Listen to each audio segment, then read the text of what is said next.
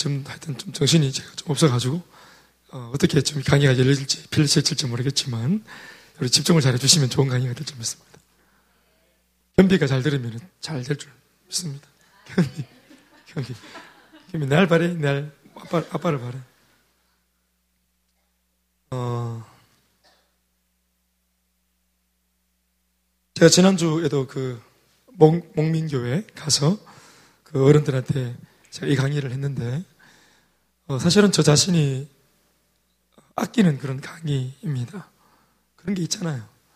네. 설교도 아끼는 설교가 있고 그렇거든요. 설교자들한테는. 저는 개인적으로 이 강의를 제가 상당히 좋아하는 강의고요. 제가 강의하면서도 늘 제가 은혜 받는 그런 강의입니다. 이것이 얼마나 여러분들에게 도전이 되고 내가 될지 모르겠지만 일단 한번 제가 해보려고요. 네. 감사합니다. 대성이. 대성이 나이가 어떻게 되노? 38. 우리 그 진원이하고 나이가 같네? 친구가? 친구 먹었나? 사이좋게 지내래? 사이좋게 지내, 사이좋게 지내. 또 있나? 그, 주영수. 주영수 동갑인가? 아, 그렇구나. 친구 묻나? 그래, 그래. 그래. 친하게 지내라. 친하게 지내. 38이라도 이제 아직도 총각이니까 청년이지. 하고 감사하고 또 나랑도 이렇게 친하게 지내자. 내 원래 청년들하고 이렇게 편하게 얘기하고 그런데 그자? 네, 그렇게 지내자. 너희들 얼라하고 그들 찌그러져라. 하나님이 우리를 창조하신 목적이 있어요. 하나님 우리를 창조하신 목적은 분명한 목적이에요.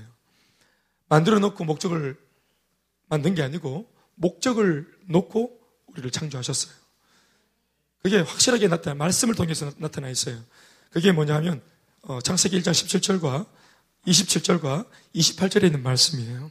이게 우리를 창조하신 하나님의 창조의 목적이에요. 읽어보실래요? 시작.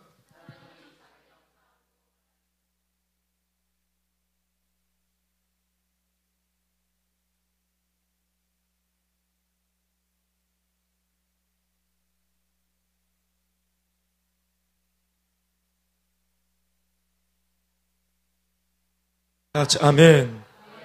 어, 하나님 말씀을 자꾸 입으로 곱씹고 선포하면 입에 권세가 생깁니다. 말하는 대로 되고 기도에 힘이 생기고. 자, 27절 마지막 절 마지막을 열어보세요. 남자와 여자를 창조하셨다 하시죠? 하나님이 사람을 창조하신 거예요. 어, 연희야, 알겠나? 알겠지? 연희같이 이렇게 이제 초신자들한테 오늘 강의는 상당히 도움이 되는 그런 강의입니다. 알겠지? 비싼 강의대. 안 할까? 남자와 여자를 창조하셨다. 창조하셨어요. 창조하시고 난 뒤에 하나님이 창조된 이 창조물에게, 피조물에게 제일 먼저 행하신 동작이 있습니다. 동작이. 그게 뭘까요? 28절 앞, 쪽에 나오죠? 하나님이 그들에게 뭐 했다? 하나님이 창조하신 피조물에 대한, 인간에 대한 하나님의 최초의 동작은 복을 주시는 겁니다. 그런데 복의 내용이 있는데 그 복의 내용은 사실 우리가 생각하는 복의 내용과 다릅니다. 돈 많이 벌어라. 잘생긴 남자 만날 기다. 이쁜 여자 만날 기다. 이런 거 아닙니다. 그러니까 우리가 생각하는 복과 하나님이 우리를 바라볼 때 니한테 이게 복이다 하는 이 복이 달라요. 우리는 사탕을 먹기 원하고 우리는 초콜릿, 자유 시간 이런 게 좋은데 엄마는 아빠는 정관장 이런 거 주잖아요. 홍리장군 이런 거 주잖아요. 우리는 그런 거 별로 안 좋아하는데 엄마 아버지가 볼 때는 이게 몸에 좋다 하는 겁니다. 우리가 생각할 때는 이것이 축복이라고 오기는데 하나님이 볼 때는 이게 더 축복이다 하시는 거 있는 거예요. 그런데 인생의 정의는 피조물이 우리가 내리는 게 아니고 우리를 창조하신 하나님이 우리 인생을 정의하시는 겁니다. 그러니까 우리를 창조하신 하나님이 우리를 보실 때 너한테는 이게 제일 좋아. 왜? 내가 너를 창조했고 내가 너를 알기 때문이지. 그래서 그분이 우리한테 딱 맞는 맞춤형 복을 주시는 겁니다. 이 복은 얼마나 강력한 복이고 하나님께서 얼마나 이 복을 우리가 누리길 원하시는지 당신의 의지를 100% 담아가지고 이거를 명령으로 말씀하십니다. 복을 제발 좀 받으라고. 이렇게 복되게 살라고. 이 복의 내용이 뭐냐면 바로 다섯 가지로 나와 있죠. 우리가 너무너무 잘 아는 말씀. 다섯 가지. 손을 딱 접어가면서 한번 해보죠. 시작. 생육하라. 자, 이렇게 네 음절로 다섯 가지. 시작. 정, 번성하라. 충만하라. 정복하라. 다스리라. 다시 한 번 더 손, 내 오른손 딱 들고 가시. 시작.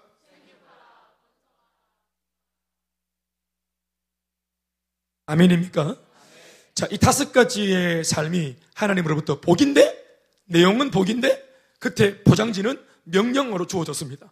그러니까 우리가 반드시 생육해야 되고, 우리는 반드시 번성해야 되고, 우리는 반드시 충만해야 되고, 어, 반드시 우리는 다스리고 살아야 되고, 네가 아멘, 아멘 할 때까지 잘 기다니, 지원아. 우리는 반드시 정복하고 살아야 된대. 아멘. 그런데 하나님이 창조하신 창조의 목적과 지금 우리의 삶이 닮았어요? 우리가 개인적으로 생육하고 살아요? 내 속에 삶의 에너지가 충만해요? 생명만 가지고 있을 뿐만 아니라 생명 가진 내가 살아생전 다른 사람에게 영향력을 끼치는 생명력도 충만합니까? 생육하고 살아요, 우리가? 번성하고 살아요? 내 안에 있는 에너지가 충만해서 작게는 내 가정에 이 은혜가 공유되어져서 가지를 치고 계보를 만들어서 이렇게 번성하고 살아요? 우리 엄마 아버지가 두번 만나서 결혼해가지고 가정을 이루었는데 번성하기가 얼마나 어렵습니까?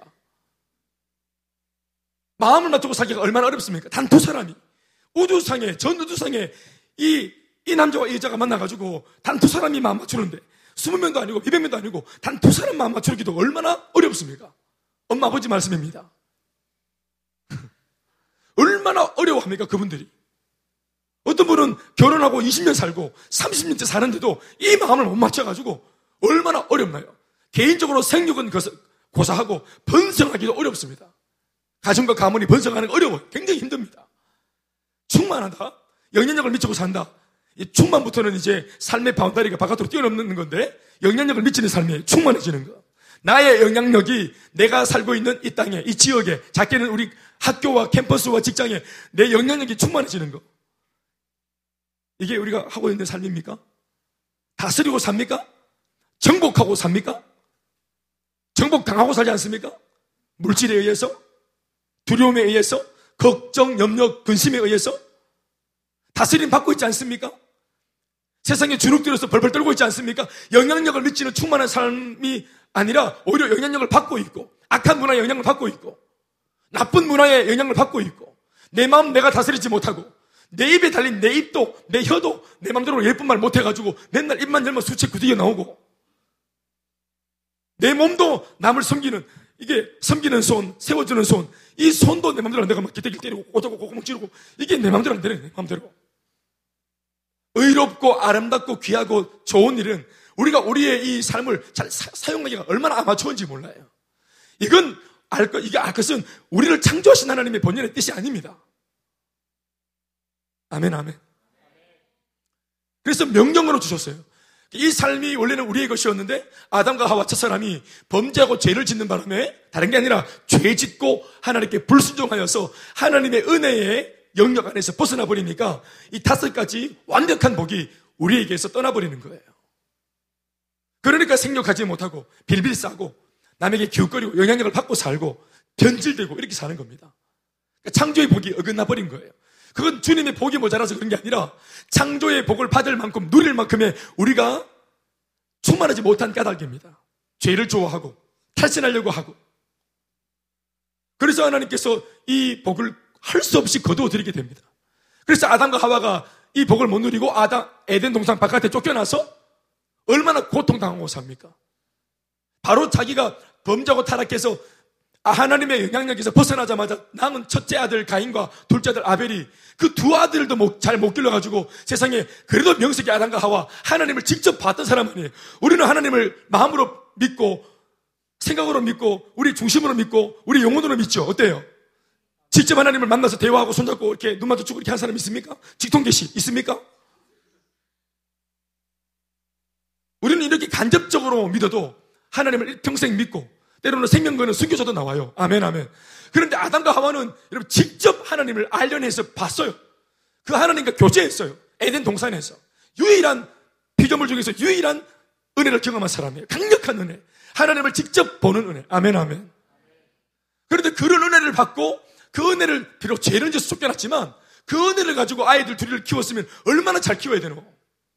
그런데도 두 아들이 두 아들 중에 하나들이 삐리해져 가지고 이 가인이 둘째 동생을 어떻게 합니까? 시기심에 어떻게 합니까? 죽여버리잖아요. 우리 엄마 아버지는 좀 부족했지만 그래도 그 엄마 아버지가 우리를 잘 못 가르치고 뒷바라지를 잘 못해줬지만 우리는 그래도 내 동생을 죽이려고는 안 하잖아요. 영준아. 영준이 어디 있노? 동생이 때로 미울 때도 있고 싫을 때도 있지만 그런 정도는 아니잖아. 근데 가인은 돌로 쳐서 죽여버렸어요. 그것도 그 부모가 하느님을 직접 만난 사람이 그 마음으로 길렀는데도 안 되는 거예요. 얼마나 하나님의 보호와 영향력에서 벗어나면 이 축복 다섯 가지 근처도 못 가는 거예요. 그렇게 이렇게 살다가 이 죄가 나중에 이 땅에 충만해졌을 때 가인의 후예들이 충만해져서 완전 막 범죄 충만해진 땅이 되었을 때 그때 하나님께서 우리 다 아는 대로 노아의 홍수를 통해서 이 땅에 있는 모든 생명체들을 다 진멸해버리죠. 그때 모두가 다 죽어버리고 수장되어서 죽어버리고 유일하게 생존한 사람이 누굽니까? 노아와 그의 가족들이죠. 유일하게 생존한 사람이에요. 그래서 창세기 9장에 그들이 노아 홍수의 심판이 끝나고 난 뒤에 배에서 나오잖아요. 그런데 하나님의 복을 받을 만큼의 어떤 그런 모습, 모습을 못 갖춘 인간을 주님이 참고 참고 계시다가 이 주가 충만했었을 때 홍수를 통해서 심판해 버리시고 그리고 난 뒤에 새롭게 이제 살아남은 생존한 노아 이 패밀리를 데리고 하나님이 그들이 배에서 나오자마자 제일 먼저 하신 말씀이 또한 이것입니다. 9장 1절 시작.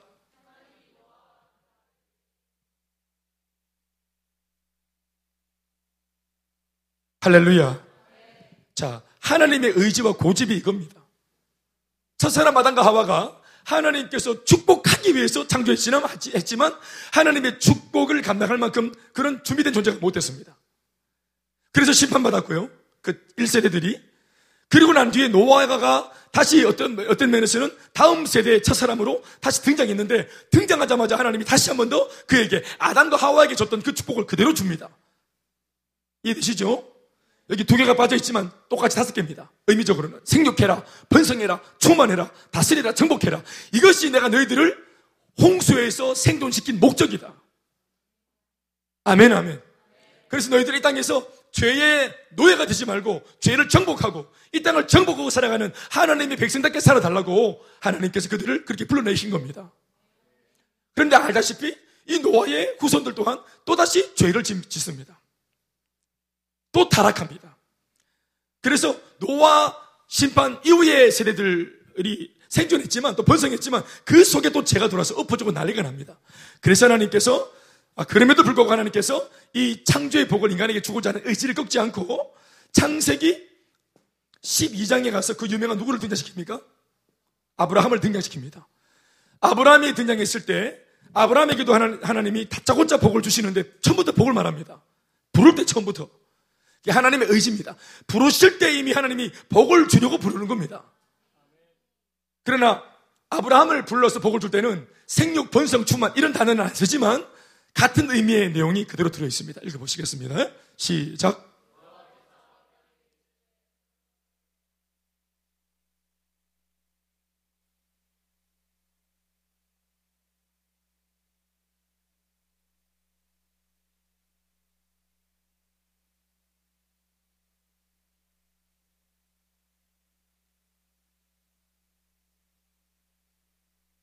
소위 말하는 아브라함의 축복입니다. 땅의 모든 족속이 아브라함아 너로 말미암아 복을 받게 될 것이다. 아멘 아멘.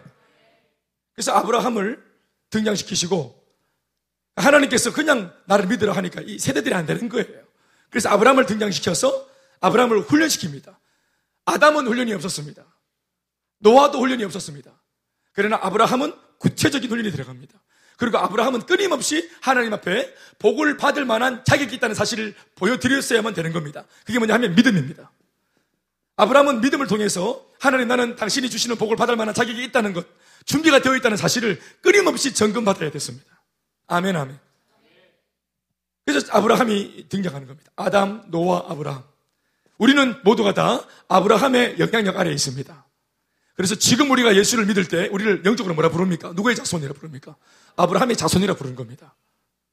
우리가 아브라함의 자손에 들어가면 창세기 12장 1절에서 3절의 복이 우리에게도 그대로 임하는 것입니다. 아브라함만 받는 복이 아니고 아브라함의 족속들 모두가 다 이 복의 주인공입니다. 그런데 이 복의 내용을 딱 까면 뭐냐 하면 바로 아담에게 주었던 복, 노아에게 주었던 그 복입니다. 생육하고 번성하고 충만하고 다수로 정복하는 복입니다. 아멘, 아멘. 그런데 이게 쉽지 않습니다. 사탄은 인생사에 들어와서 끊임없이 복, 복을 어? 받지 못하는 존재로 변질시키려고 들고 하나님은 끊임없이 그들을 응원해서 복의 주인공으로 세우려고 하고 이러한 믿음과 불신의 싸움들이 계속 이, 어지는 것이 그게 인류의 역사입니다. 그러다가 이것이 사람의 힘으로는 감당할 수 없다는 것을 주님께서 하시고 결국은 우리 다 아는 바와 같이 누구를 이 땅에 보내주십니까? 예수 그리스도를 이 땅에 보내주시는 겁니다. 아멘, 아멘. 그래서 예수님이 오셨습니다. 믿음의 주요 또 온전케 하시는 이인 바로 이 예수님이 우리 가운데 오셨습니다. 우리가 하나님 앞에서 복받을 만한 준비되지 못한 인생이 자꾸 되고 있으니까 이것을 넘어서게 해주기 위해서 우리가 하나님의 복을 받기 위해 받는데 제일 큰 장애는 바로 우리 속에 있는 죄입니다. 그래서 이 죄를 거두어내기 위해서 예수님이 죄를 청산시키고 죄를 완전히 없애버리시기 위해서 이 땅에 십자가를 치러 오신 것입니다. 이 죄 문제가 해결되어지면 우리는 하나님과 화목할 수 있고 하나님께 주시는 모든 복을 다 누릴 수 있습니다. 아멘, 아멘. 그래서 예수님이 오신 겁니다. 나 대신 해주시기 위해서. 그래서 예수님께서 오셔가지고 행하신 행적과 말씀, 이런 것들이 쫙 선포되어지는데 그 내용들이 이제 마태복음, 마가복음, 누가복음, 요한복음, 소위 신약성경 사복음서에 예수님의 말씀과 행적이 기록되어집니다. 이걸 복음서라 말하죠. 다 아시죠? 따라합시다. 복음서. 네. 지금 점심 먹고 좀 약간 녹아내줄 수 있는 시간이니까 뭐 잠이 오거든 좀 이렇게 일어나시든지 그렇게 하면 안 좋겠나 말이 싶습니다. 네. 옆에 사람도 눈좀 찔러주시고 이렇게 해서 네. 그렇게 하시면 되겠습니다. 아, 네. 저만 덥고 힘듭니까? 여러분들 앉아서 지금 에어컨 좀 틀어주세요. 에어컨. 23도로 좀 틀어주세요. 뒤에 뒤에 자, 예수님이 마태복음, 마가복음, 누가복음, 요한복음을 통해서 등장합니다. 인정하십니까? 예수님의 행적은 유일하게 복음서에만 자세하게 기록되어 있다는 사실을 인정하세요? 오케이. 자, 그런데 어, 예수님이 오셔서 하신 말씀이나 이런 내용들이 하필이면 책으로 묶여 있습니다. 이게 구전으로 전해지는 것이 아니라 우리들한테 책으로 지금 전해지고 있습니다. 마태복음서 책입니다. 마가복음서 책입니다. 누가 복음서 책이고요. 요한 복음서 뭡니까? 책입니다. 저자가 있고요. 여러분 다 알다시피 어, 그림이나 조각이나 책 같은 거는 누가 있습니까? 누가 있기 마련입니까? 작가가 있죠. 예? 이런 창작품에는 작가의 뭐가 반영되어집니까? 작가의 의도, 사상. 그렇죠? 의도와 사상이 그 속에 담겨집니다. 책이 그렇습니다. 책이. 특별히 책이. 우리가 성경이 구전이 아니라 이게 성경으로 fix가 되어 있다는 사실을 우리가 기억해야 됩니다. 그 말은 하나님께서 한번 하신 말씀이 기록되어진 이 말씀 외에 다른 말씀을 하지 않는 겁니다. 이 말씀대로 하나님이 역사하시는 것입니다. 이 말씀은 약속이기 때문에 그대로 이 말씀이 인류 역사 가운데 성취되는 것이 인간의 역사입니다. 하나님의 말씀이 이루어져 가는 과정이 바로 인간의 history, 인간의 역사입니다. 아멘, 아멘. 세계사가 아닙니다. 복음의 역사입니다. 아멘, 아멘. 여러분들은 세계사로 배웠지만 실제로 중세 또 지금까지 현대 근대 다 마찬가지 이걸 세계사로 배웠지만 한국사로 배웠지만 모든 인류의 어느 나라든지 어느 민족이든지 그 나라의 역사는 복음의 역사입니다. 아멘, 아멘. 자, 그래서 마태복음. 그러니까 책은 뭐가 있습니까? 책에는 기, 승, 전, 결이 있습니다. 자, 복음서의 기는 뭘까요? 마태, 마가, 누가 읽어보셨죠? 기승전결, 기승이 뭐, 기가 뭡니까? 대충. 예수님의 뭐 탄생, 탄생하기 전에 뭐 천사가 나타나서 또 막 복잡한 얘기를 하고 이런 거 있잖아요. 또 성은 뭡니까? 대충. 대충 짚어보세요. 예수님 서른 살이 되었을 때 안수 받으시고 이제 공생애를 여시면서 병든 자, 가난한 자, 눈먼 자, 눌린 자 이런 사람들 고쳐주고 말씀을 전하고 아멘 아멘. 그렇게 놀라운 역사들이 일어나는 거예요. 축복의 역사들이. 회복의 역사들이. 저는 뭡니까? 이제 막 바리새인이나 로마 병사, 들하고 같이 뭡니까? 긴장 가운데 있고 예루살렘 일주일 생활하시면서 예수님 십자가에 막 끌려가시고 이런 장면들입니다. 이 고조가 되죠. 고조가 전에서. 내 혼자 합니까? 결은 뭡니까? 결은 예수님 그러다가 십자가에 죽으시고 끝났나? 보통 영화는 주인공이 죽으면 끝나는 거예요. 그런데 우리 복음서 이야기는 주인공이 죽었는데 이야기가 안 끝납니다. 그리고는 예수님 다시 3일 만에 부활하시고 다시 승천하시기 전에 이 땅에 다시 오셔서 자기를 배신하고 떠나버린 제자들을 다시 만나기까지 40일이 걸립니다. 부활하신 채로 바로 하늘로 가지 않고 다시 부활하신 채로 제자들을 찾아다니십니다. 이유가 뭘까요? 피해 복수를 하기 위해서입니다. 베드로, 베드로 막 자고 있는데 갑자기 막 밤에 봉창 막 흔들리더만은, 어, 일어났는데 갑자기 촛불이 확 꺼지면서 밤은 팍 열리고 흰 소복 입은 예수님이 나타나서 샤.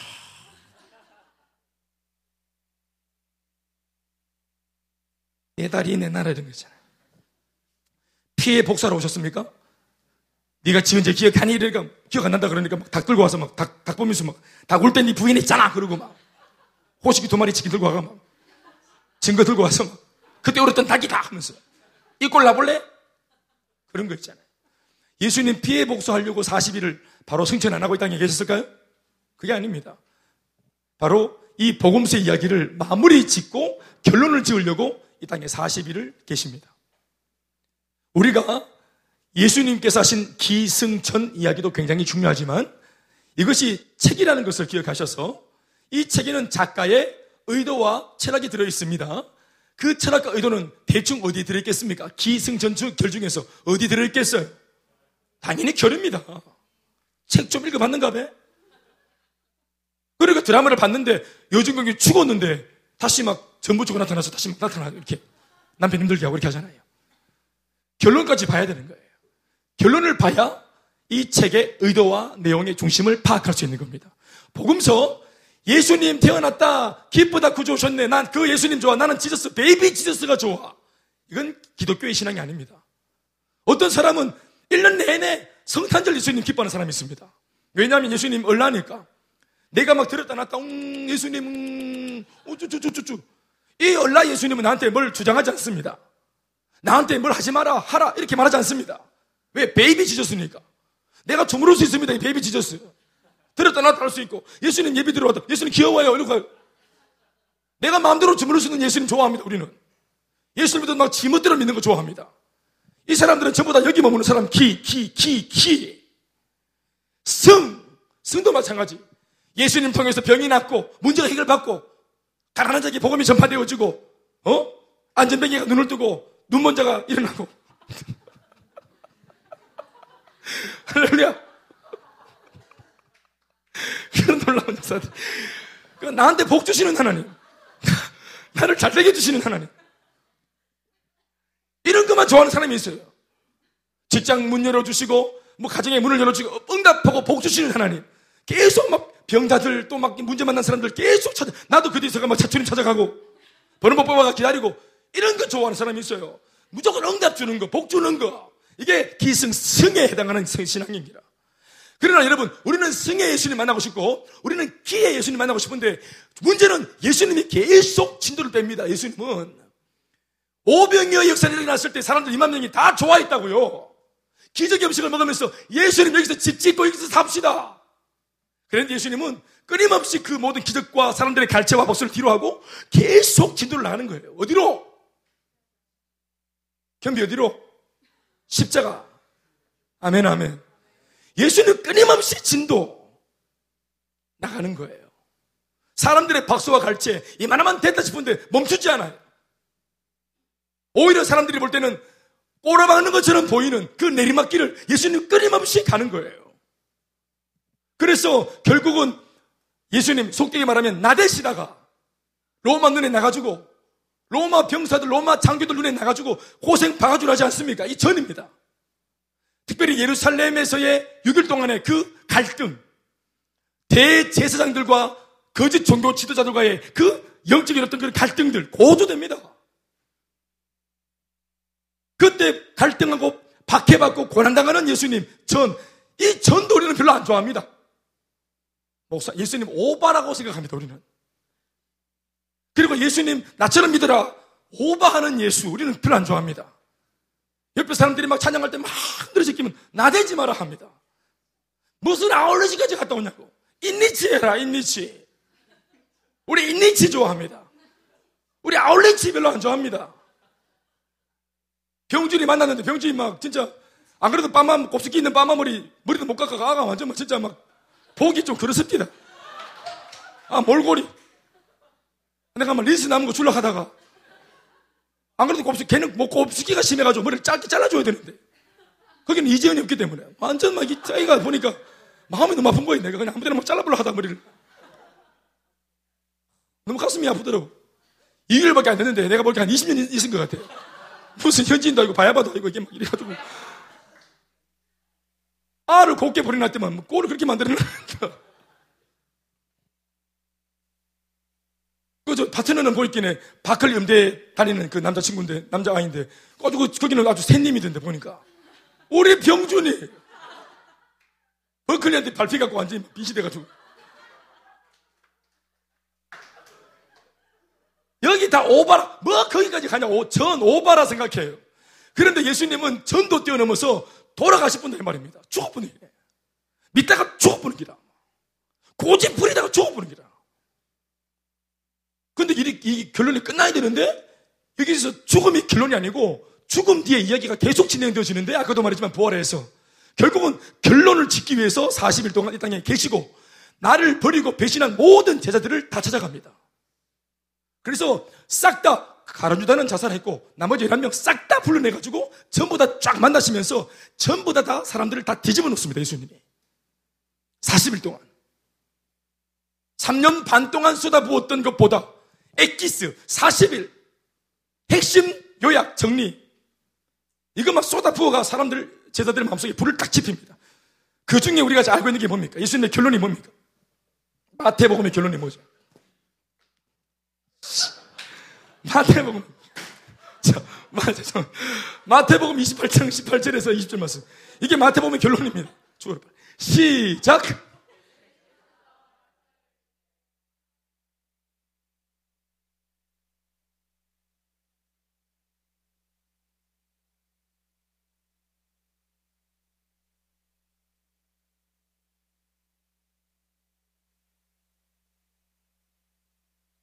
마태복음 28장 18절에서 20절 말씀은 예수님이 부활하시고 난 뒤에 찾아가서 하신 마지막 당부의 말씀이에요.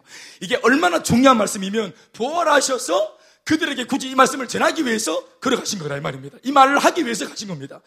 좀 심하게 표현하면은 이 마지막 메시지를 전해 주기 위해서 예수님 그냥 누워서 죽어 있을 수만 없어가지고 벌떡 일어나신 거예요. 이 말을 전하기 위해서. 제자 훈련의 결론을 내기 위해서. 아멘입니까? 스승의 죽음으로 제자 훈련의 결론이 날 수 없다는 거예요. 예수 믿다가 예수 믿 예수님처럼 다 죽어야 되나? 아니라는 거예요. 심지어 죽음처럼 보이고 고난을 받아도 예수님처럼 나를 따르는 모든 인생들은 부활할 수 있다, 역전할 수 있다. 기독교의 역사를 다시 쓰기 위해서 주님이 일어나신 거예요. 그리고 주님이 생생하게 말합니다. 거침없이 말합니다. 이젠 돌려서 말하지 않습니다. 이렇게까지 했기 때문에. 그래서 너희는 가서 모든 민족으로 제자를 삼아야 된다. 아버지와 아들과 성령의 이름으로 세례를 줘야 한다. 내가 너희에게 3년 반 동안 가르쳤던 모든 분부한 내용들을 너희들이 그들에게 또다시 가르쳐서 지키게 만들어야 한다. 다시 말하면 그들이 행동으로 삶으로 지켜낼 때까지 너희들은 그 사람들을 가르쳐야 된다. 내가 너희들에게 그렇게 했던 것처럼. 아멘, 아멘. 그러니까 결론이 한마디로 말하면 뭐예요? 제자 삼아라. 마태복음의 결론이 뭡니까?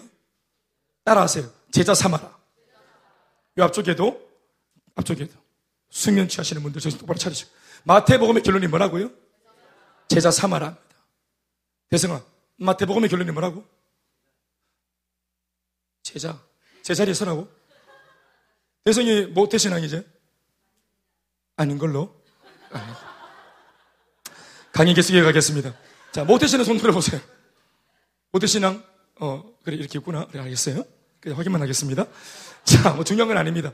자, 마가, 마태복음 지원아, 마태복음 모태신앙 마, 지원아, 마태복음에 결론이 있다는 말 들어봤나? 어디서 들어봤노?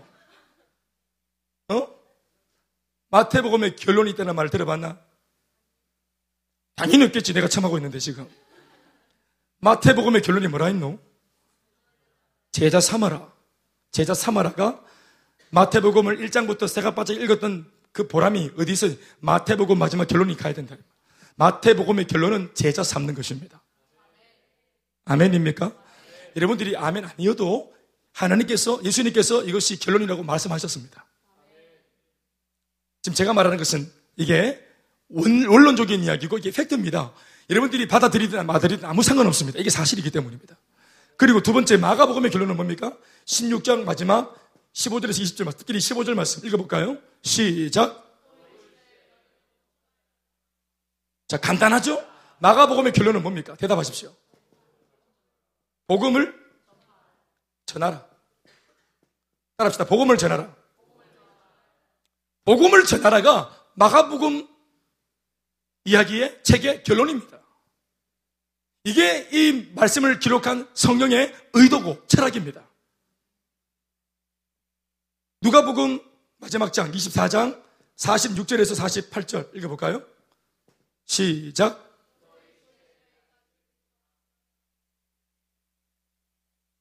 자, 고난을 받았다. 십자가의 죽음을 말하는 것이고, 제3일에 살아났다. 뭘 말하는 겁니까? 부활.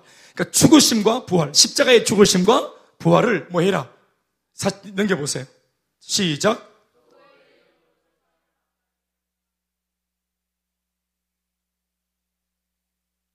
그러니까 뭐 하란 말이에요? 너희는 48절 이 모든 일에 예수님 죽으심과 부활에 너희들이 뭐라?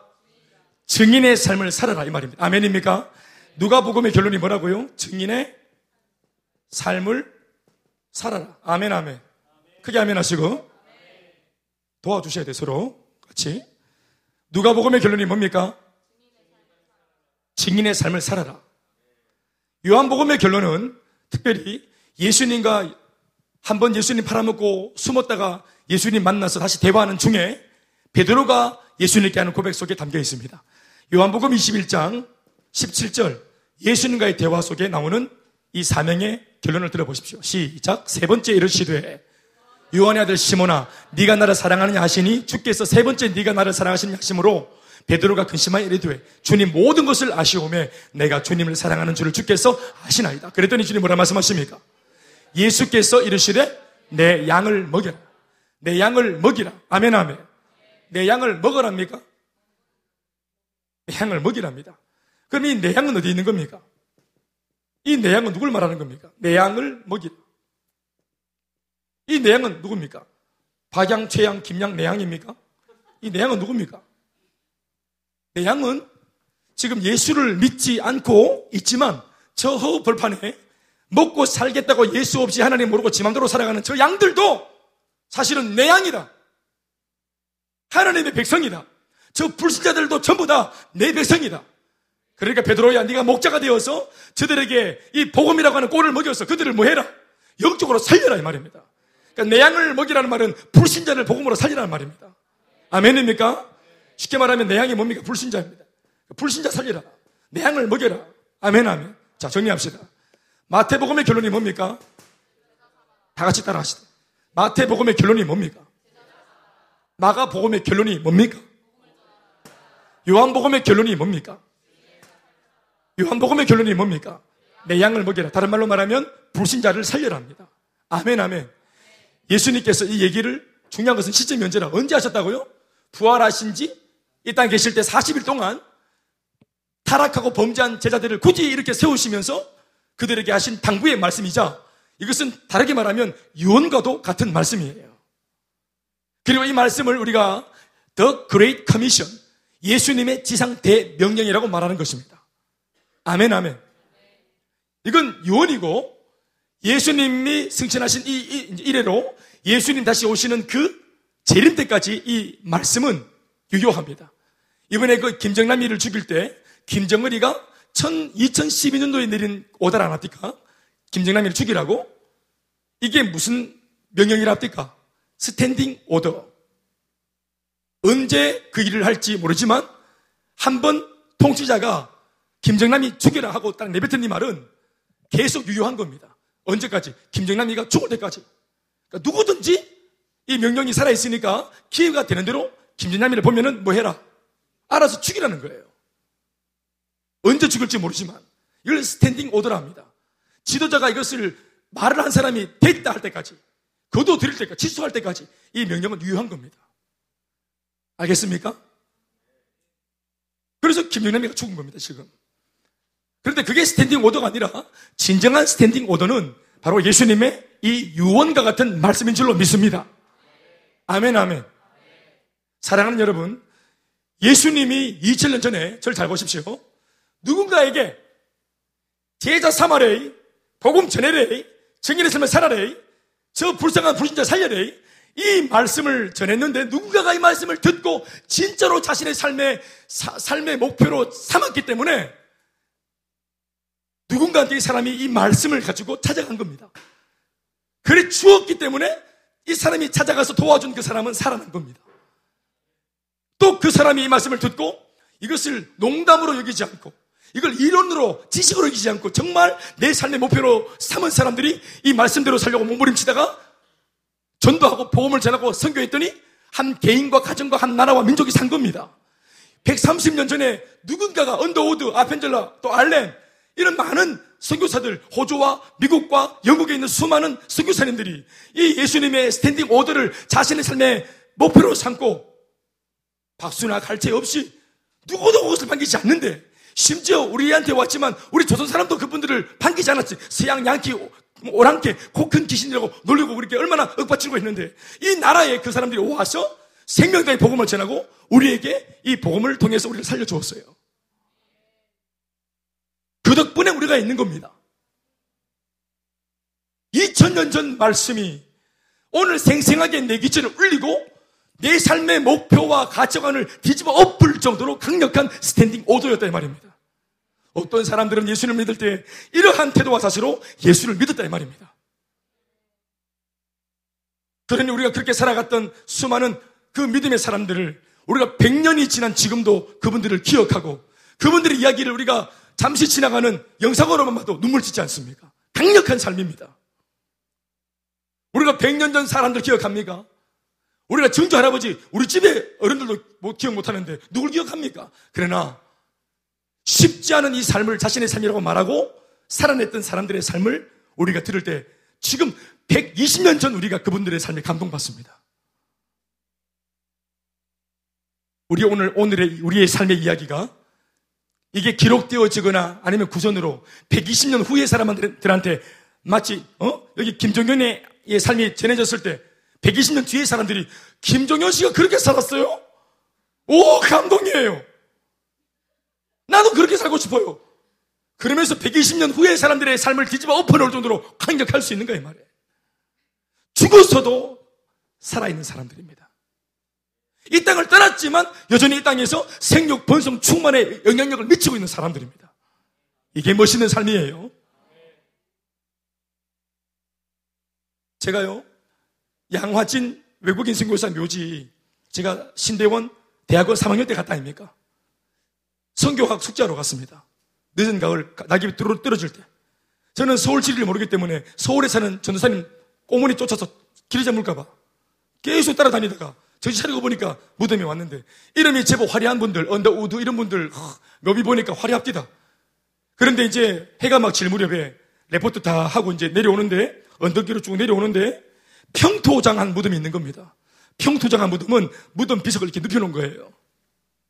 근데 거기 낙엽이 가득 떨어져 있어요. 그래서 제가 이건 누구 무덤인가 싶어가지고 손으로 이거 낙엽을 치웠더니 이름이 없어요. 전부 다 언타이틀이에요. 전부 다 이름이 없는 무명의 선교사들입니다. 그런데 그 묘비에 누워있는 묘비에 선명하게 적혀있는 글귀가 뭔지 아세요? We love you forever. 이렇게 적혀 있었습니다. 제가 낙엽을 치웠는데 We'll love you forever 딱 보는 순간에 제가 마치 이분들이 120년 전, 100년 전에 이 땅에 복음을 전하러 왔던 그러나 이름 없이 죽어갔던 사람들이 선교사들이 이 100년, 120년 후에 예수를 믿고 목사가 되어서 복음을 전하고 살겠다고 말하는 이 신학 또한 또인 나한테 이 사람들이 나한테 막 말을 걸더라. 김전도 사울이 당신 사랑해요. 120년 전의 사람들이 자신의 무덤으로, 자신의 묘비로 나한테 세상에 말을 거는 거예요. 내가 네 사랑해서 너한테 복음을 전하기 위해 이 땅에 와서 이렇게 죽어 누웠다. 그런 너는 어떻게 예수를 믿고 있노? 이게 확 We love you forever. 이게 글자가 아닌 거예요. 그들의 삶이었어요. 그들의 가정이었어요. 그들의 삶의 전부였어요.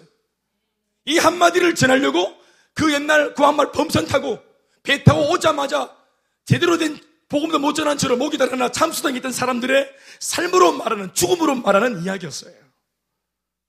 그들은 저를 그 순간 장악했고 그는 그들은 그 순간 저를 다스렸습니다.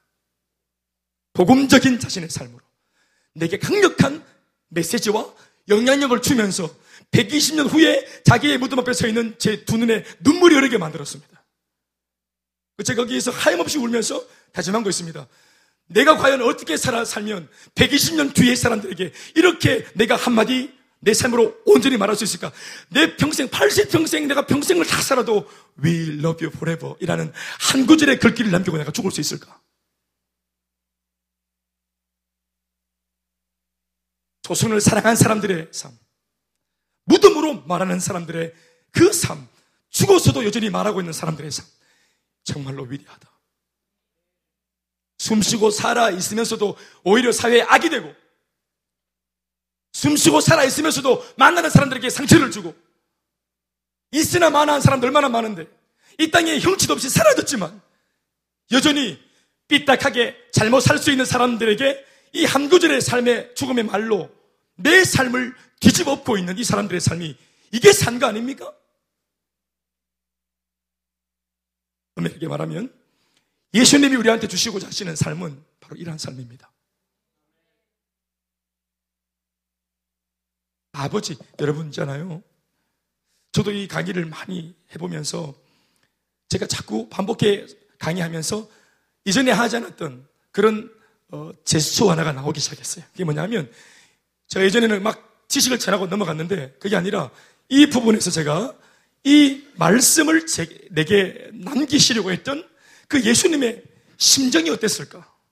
예수님의 마음은 어떤 마음이었을까? 아, 이게 막 깊이 와닿는 거예요. 오전에도 말씀을 드렸지만 더 귀한 거, 더 좋은 거 주시려고 하시는 그 아버지의 마음이 읽혀지는 거예요. 겉으로 볼 때는 냉정하고 일거리 주고 또 3년 반이나 부려먹고 또 일거리 주는 떠나시기 전에 또 일거리 주고 떠나시는 복음 전해라 정인의 삶을 살아라 내 향을 먹여라 할 일 많대 어디 갈라 하노 내가 없더라도 잘해야 된다 이렇게 또 일거리 주고 가는 냉정한 분 같아 그런데 이게 복인 거예요 지난날 돌아보면 저한테 일어났던 성장은요 어, 내가 착한 사람 되어야지. 내가 좋은 목사 되어야지. 좋은 목사, 좋은 목사. 이렇게 좋은 목사 되려고 애써가지고 좋은 목사 된 게 아니고, 착한 사람 되려고 막 애를 써가지고 착한 사람 된 게 아니고, 내 말투 화법을 바꾸려고 한 거, 젠틀하게 보려고 한 거 아니고, 사명대로 살려고 애썼더니 사람이 바뀌는 거예요. 여러분, 어떤 사람을 찾아가서 복음 전하고 제자를 삼으려면, 여러분, 누가 내가 제자를 삼, 내한테 제자가 돼주겠습니까? 누가 내 말을 듣겠어요? 누가 나한테 영향력을 받겠어요? 우리가 전부 다 지조대로 사는 인생들 아닙니까? 청년만 되어도 스무 살만 먹어도 머리 굵어져서 지 맘대로 살고 머리에 말안 들어요. 이렇게 머리가 굵어지고 지한테 대단한 대안이 없어도 적어도 남의 말은 안 들어요. 고집 세가지고. 내가 내 맘대로 살다가 망해도 남의 말은 안 들어요. 그런 고집스러운 사람에게 내가 가서 영향력을 주고 이 사람의 마음을 사고 제자를 삼고 이 사람의 가치관을 바꾼다는 게 가능합니까? 가능합니다. 뭐가 전제가 되면 내 자신이 변화가 되어지면 됩니다. 말하는 또 삶을 살아가는 나의 삶을 보여주고 나의 가치관을 보여주고 그렇게 할 때 이 진심이 이 사람한테 통하면 이 사람 마음 문을 엽니다. 이 사람 마음의 문을 엽니다. 나와 같은 삶을 살고자 합니다. 닮고 싶어 합니다. 따르고자 합니다. 기꺼이 제자가 되겠다고 말합니다. 아멘이십니까? 이 그러니까 제자 삼으라 한 구절의 말씀 속에 이거를 그냥 껍데기만 받아가지고 제자 되기 삼는 아, 열받네 뭐 이런 걸 주시는 하나님은 이럴 수 있는데 이 유언 같은 말씀 이걸 고민하고 어떻게 이 제자를 삼을 수 있을까?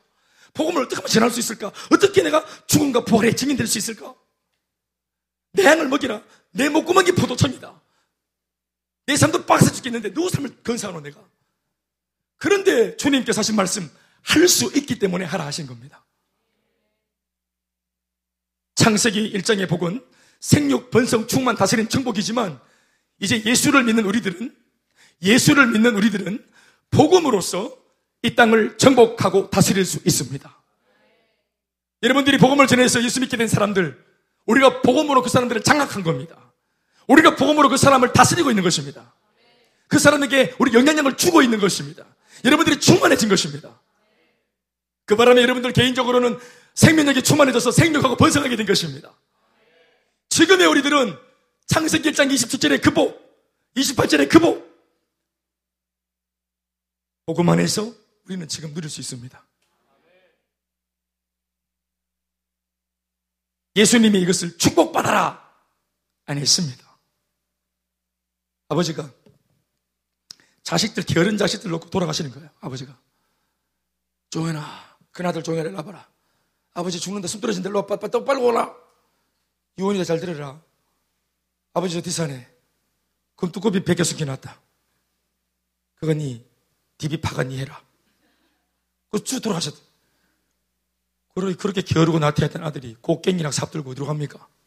산에 가 높은 산을 초토화시켜가지고 그냥 막 평지를 만들어보대.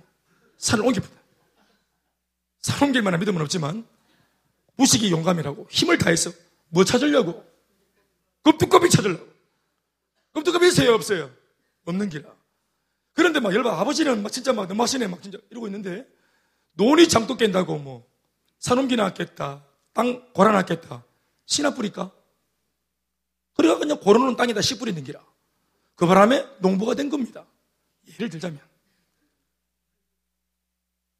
아버지의 마음은 내 아들이 원체 세속적인 아이기 때문에 그가 알아들을 수 있는 말로 축복을 준 것입니다. 축복을 축복이란 말하면 우리는 기복적인 신앙이 되기 때문에 이 축복을 사명 속에 감추신 것입니다.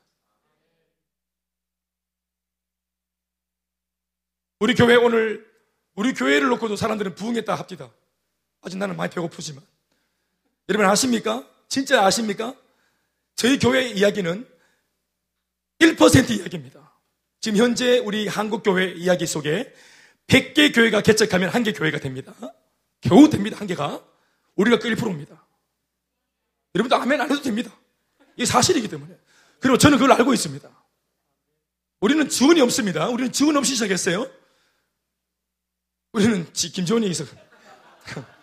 우리는 그런 지원이 없었어요. 진짜 매당이 바로 해등입니다, 우리는.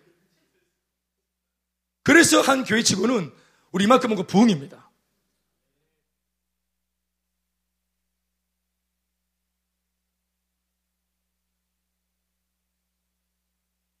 복음을 한 것입니다. 축복 받으라고 제가 사람들 마음을 현혹시키는 설교한 적 없습니다. 그런 것으로 사람들 모으지 않았습니다. 성경 리더님 그런 말 듣고 오셨습니까 교회? 예배에 오셔가지고 눈물 많이 흘렸잖아요. 첫날 오셔가지고. 그런 얘기 듣고 눈물 흘리셨습니까? 아니죠? 아닙니다. 제가 설교했던 내용들이 다 있거든요, 컴퓨터에. 제 설교에는 그런 내용이 없습니다. 저도 고민입니다, 그게. 그런 설교가 안 되는 거예요.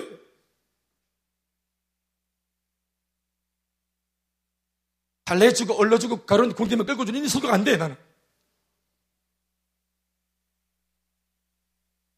왜 그런 줄 아세요? 제가 생각해 봤어요. 실제적으로 세상은 전쟁터 아닙니까? 진짜로. 우리 이웃도 이러면 한숨 쉽니다. 유치원 갔다 와 힘들다고. 오늘 정말 많은 일이 있었다 하면서 애가 막 버거워합니다. 인생이 뭐 이렇게 이러냐 하면서 뭐 사는 게 고되다 하면서 내 살아생기 정말 힘들다고 그렇게 7년 살았는데 사랑하는 여러분 애도 전쟁입니다. 인생을 다 산과 같이 보이는 이제 아주 각박한 삶에서는 좀 어느 정도 좀 이렇게 좀 이제 뒷전으로 물러나 있을 것 같이 보이는 우리 어르신 어떻습니까? 70대 우리 아버님 어떻습니까? 여전히 생각 속에 마음 속에 전쟁은 있습니다. 또 건강의 문제, 전쟁입니다. 나는 어떻든지 한 평생 살아왔지만 앞으로 나와 같이 살아내야 될 내 아들, 내 아들 때, 또 우리 손주 때 걱정이 멈출 날이 없습니다. 돈을 번다고 걱정하고, 번 돈 지킨다고 걱정하고. 여러분 지금 이재용 씨가 우리보다 행복합니까? 금전적으로 돈 좀 버는 사람들의 최고봉에 앉아 있는 이재용 씨 지금 내가 100% 장담하지만 지금 딱 이 시간 이재용 씨보다 제가 행복합니다. 그리고 여러분들이 이재용 씨보다 지금 이 순간 작년은 모르겠어요. 이 순간 여러분들이 행복합니다. 이재용 씨 누군지 아나? 이재롱 권력의 최고봉 대통령 지금 이 순간 박근혜 씨보다 내가 행복합니다. 부와 명예, 권력 그 최고봉의 말로가 어떤지 우리 다 알고 있잖아요.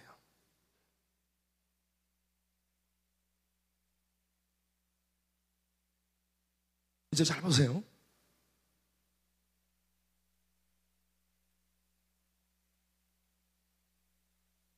보험서의 결론입니다. 이것은 예수를 믿는 모든 사람들이 이것을 제외하고 외면하고는 예수를 믿는 진도를 계속 뺄 수 없습니다. 지저스, 베이비 지저스. 내 가려운 곳을 끌어주는 세이비어, 구세주 예수님. 축복 주시는 예수님. 병 고쳐주시는 예수님. 내 집 창만 주시는 예수님. 배우자의 복을 주시는 예수님. 끊임없이 이런 예수를 추구하지만 결국 종착점에 만나야 될 예수는 십자가의 예수입니다. 사명의 예수입니다. 나와 같이 이 십자가를 지고 가자고 말씀하시는 예수님 앞에 우리는 서게 됩니다. 이걸 우리가 외면할 수 없습니다. 이게 결론입니다. 결단코 행, 사도행전으로 넘어가기에 이 말씀들을 건너뛸 수 없습니다.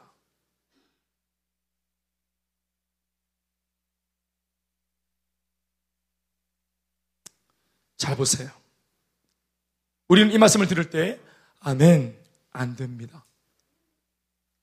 부급, 부담되고 버겁습니다. 이 말씀들은. 아멘, 어렵습니다. 그러나 그럼에도 저는 이렇게 생각합니다. 내 생각에는 불가능해 보이는 삶인데 하나님께서 이것을 내게 말씀으로 주셨을 때는 뭔가 주님께서 나를 보실 때 가능성이 있어 보이니까 할 수 있으니까 하라 하셨겠지. 저는 그래서 이 모든 말씀 앞에 생각 멈추고 일단 아멘으로 받기로 결정했습니다. 그분이 어려운 알아서 내가 감당할 수 있는 말씀을 하시는 겁니다. 감당하지 못할 말은 아예 꺼내지 않습니다. 저 그렇습니다. 저는 첫째, 둘째, 셋째한테 하는 말 내용이 다 다릅니다. 우리 막내한테 우리는 이런 대단한 것들을 기대하지 않습니다. 우리 일곱 살 이효한테는 그렇게 큰 거 기대하지 않습니다. 밥 잘 먹고 열심히 엄마 아빠한테 재롱 부리고 웃으면 달라고.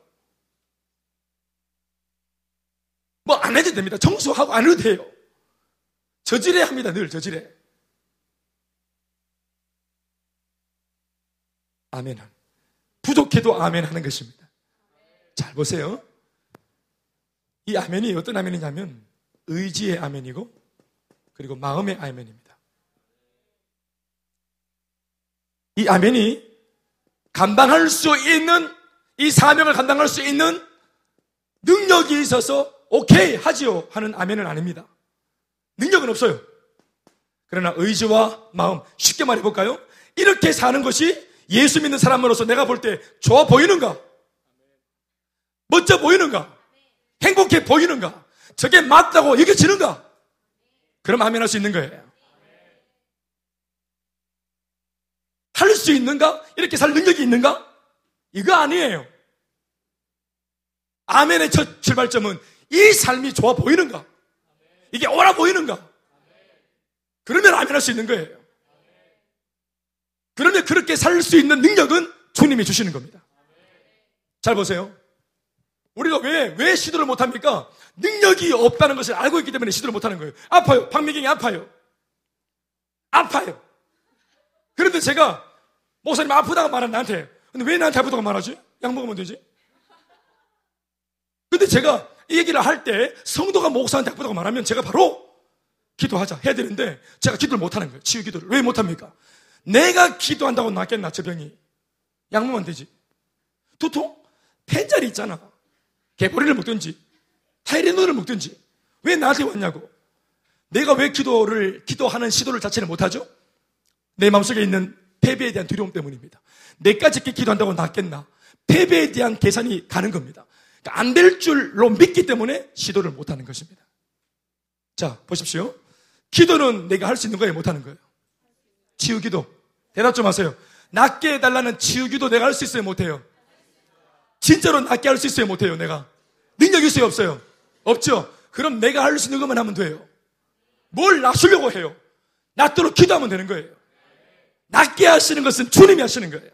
우리는 하나님의 영역을 계산해 넣고 내, 나의 몫으로 놓고 내가 안 될 줄로 믿으니까 시도를 못하는 거예요. 내가 할 수 있는 영역도 시도를 못하는 거예요. 우리는 내가 할 수 있는 거 하면 돼요. 내가 나서는 예수 그리스도 이름을 명하노니 이 딸에 있는 두통은 이 시간 다 예수 이름으로 떠나갈 지어다 하면 돼요. 그게 내가 할 수 있는 거예요. 나는 정말 이 아이가 머리가 회복되어지길 간절히 바래요. 내 의지고 내 마음이고 내 진심이에요. 이것을 주님이 기뻐하시면 당신의 능력으로 낫게 하시는 거예요. 그런데 안 나왔어요. 어떻게 말하면 되죠? 제가 계속 기도하겠습니다. 하면 되는 거예요.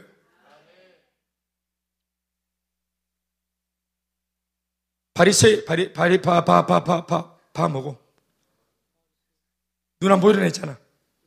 바디메오. 바디메오 눈 안 보였어요. 그런데 그 바디메오가 뭐라고 고함질렀습니까? 다윗의 자손 예수여 날 좀 돌아보시옵소서 했어요. 그랬더니 예수님 일행이 지나가다가 어떻게 합니까? 제자들이 시끄럽다 입꽉 다물어라. VIP 지나가신다. 그때 예수님이 VIP 무슨 VIP 비켜봐라. 그래. 네 이름 뭐고 바디메오 바디메오 그렇구나. 네가 날 불렀나? 네. 그래. 보면 눈이 안 보이는 거야. 그래. 내가 네게 뭐 해주기 원하느냐? 자 물었어요. 그래 안 그래요? 사실대로 성경이 내가 네게 뭐 해주길 원하느냐? 나 왜 불렀냐? 했을 때 바디메오가 뭐라 말합니까? 내가 보기를 원하나이다. 잘 따라하세요. 내가 보기를 원하나이다. 내가 볼 능력이 있나이다. 주머니 안에 능력이 있는데 좀 꺼내주소서. 이렇게 했습니까? 뭘 말한 거예요? 나의 의지와 나의 마음을, 나의 소원을 말한 겁니다. 그런데 예수님이 그 말을 듣자마자 뭐라고 대답하신 줄 아세요? 네 믿음이 너를 구원했다. 네 믿음대로 될지어다 했더니 눈을 빡 떴어요. 아니 어느 부분에서 바디메오가 믿음을 보였어요? 예? 그냥 예수님 내가 네게 뭐 해주기 원하느냐? 그랬더니 그가 보기를 원한다고 자기의 의지와 소원과 바램과 마음을 얘기했어요. 그런데 네 믿음대로 의지와 소원과 바램을 예수님이 뭐라고 받았습니까? 받아서 대답하십니까? 이걸 믿음이라고 봐, 봐버리시는 거예요, 예수님이. 아멘, 아멘. 눈 뜰 능력은 없어도 괜찮다는 말이에요. 중요한 것은 눈을 뜨기 원하는가? 여러분, 이게 쉽지 않습니다. 태어나서 지금까지 한 번도 눈을 못 떴어요. 선천적인 장애가 있어요. 단 한 번도 눈 뜬 적이 없어요. 여러분, 사람이 결단코 안 되고 불가능한 일에는 소원과 마음이 생겨요? 사라져요. 일찍 포기합니다. 안 되는 일을 가지고 소원을 가지면 마음의 상처만 더 생겨요. 이걸 뭐라고 말합니까? 내자로 희망 고문이라고 말하는 거예요. 그래서 아예 이 마음을 안 가, 그쪽으로는 얘기도 안 꺼내요. 이 바디메오는 눈 얘기하는 거 싫어합니다. 눈의 여왕 싫어해요. 내리고 싫어해요. 그 눈이 아니라도 모든 눈은 다 싫어해요. 이 바디메 앞에서 눈안 돼, 반칙이에요. 그 매너가 없는 거예요. 평생 눈을 못 뜬 사람인데 예수님이 뭘 원하느냐고 말했더니 이 사람이 포기했을 만도 한데 이미 친구 봉사들은 다 포기했어요. 이 사람은 안 되는 일인데 마음속 깊은 곳에 자기 혼자만 뭘 계속 가지고 있었단 말입니까? 이 의지와 소원과 마음의 이 꿈을 계속 가지고 있다는 거예요. 불가능한데, 운명인데, 할 수 있다고, 언젠가는 눈을 뜰 것이라고 소원을 가지고 있다. 이게 믿음입니다. 세계 선교? 여러분, 뭐, 막 놓고 막 때리고 얘기합시다. 이천이만 세계 비전? 세계 선교가 우리 생전에 될까? 세계 보험마가 우리 생전에 될까요? 애매하지, 예를 물을기네. 아멘 하기도 그렇고, 안 하기도 그렇고. 안 이루어져도 상관없어요. 내 때에 안 이루어져도 상관없어요. 그러나 나중에라도 이 비전이 이루어지려면 지금의 우리의 몸부림이 징검다리가 필요한 겁니다. 내때안 이루어져도 내 생일을 통해서 우리의 시대를 통해서 이 시대를 하필 살고 있는 우리의 우리는 이 시대를 책임져 줘야 되는 거예요. 주님이 기뻐하시면 이 시대에 이루어질 수도 있고 만약 아니라도 이 시대에 헌신한 사람들의 헌신을 징검다리로 삼아서 다음 시대에 주님이 이루실 것입니다. 뭔 상관이 있습니까? 여러분 예수님이 1세기 당시에 베드로와 제자들 앞에서 뭐라고 뻥치셨습니까 예수님이? 네, 고돈다 했습니다. 뻥이 우리는 뻥인지 알고 있어요. 2000년 지났는데 안 오셨어요. 그러나 초대교회 사람들은 정말 예수님 곧 오신다는 말씀을 믿고 마라나타 주 예수여 어서 오시옵소서 이 믿음 가지고 사자굴에도 목이 달아나는 잠수형을 받는 자리에도 뜨거운 그 기름이 벌벌 끓는 가마솥에도 막 들어갔어요. 주님 곧 오신다는 말씀 때문에 그 말은 뭡니까? 이 비전이 이루어지고 안 이루어지고가 문제가 아니라 불가능하든 말든 아무 상관없이 이 비전을 가슴에 품고 한평생 산 사람들의 삶은 이 비전 덕분에 황홀해지는 겁니다. 한 평생 흔들 깃발이 있었다는 것. 내 평생 부를 노래가 있었다는 것. 내 평생 생명과도 바꿀 수 없는, 바꿀 수도 있을 소중한 비전이 나는 있었다는 것. 이게 멋있는 거예요.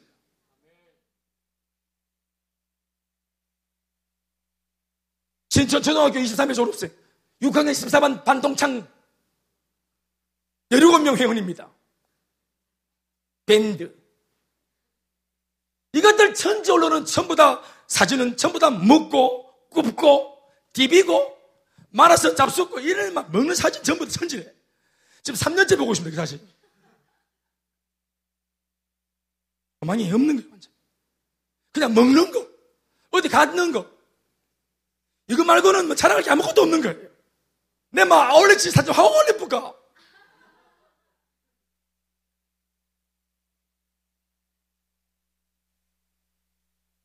마음에 드세요?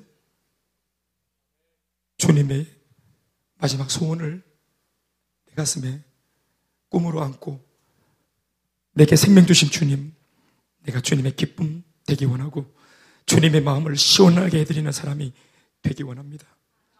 내까지 이렇게 한다고 되겠습니까만은 또 주님 같은 분이 내 도움이 필요할 리 마무하시겠지만 내 평생의 이 80평생이 주님 나라 이루어 드리는 이 일에 단 1분만이라도 내가 내 인생에 쓰일 수 있다면 나를 쓰시옵소서. 나를 밟고 가시옵소서. 나를 징검다리 삼아 주시옵소서. 할 수 있다면 그 인생은 가치로운 인생이 되는 겁니다. 그래서 아멘으로 받은 사람들은 의지와 마음의 아멘을 하면서 능력은 없기 때문에 능력 갖고 있는 분한테 뭘 요청할까요? 능력을 보호달라고 요청하기 시작합니다. 그래서 아멘으로 받은 사람들은 그때부터는 뭐 하기 시작합니까? 마음은 있고 의지는 있는데 능력이 없어요.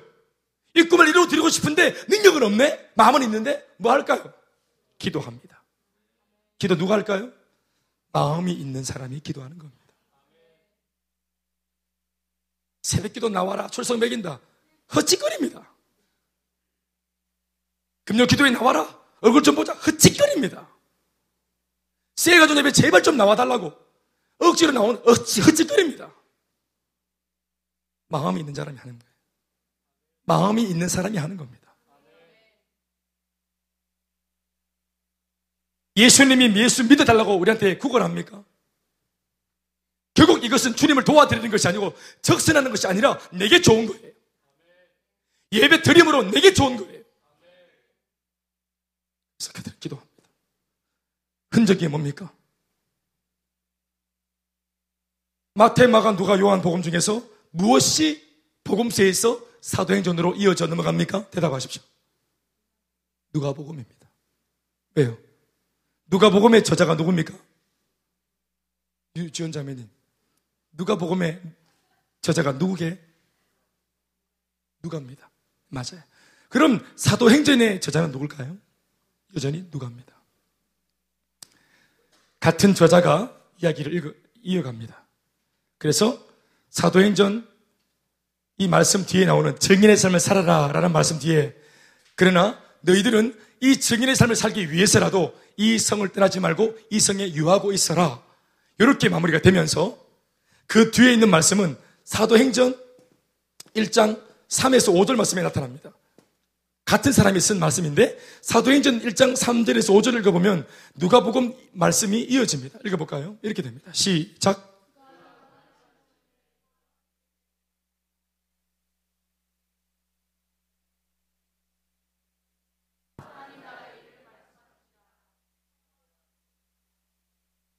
자, 이겁니다. 시작.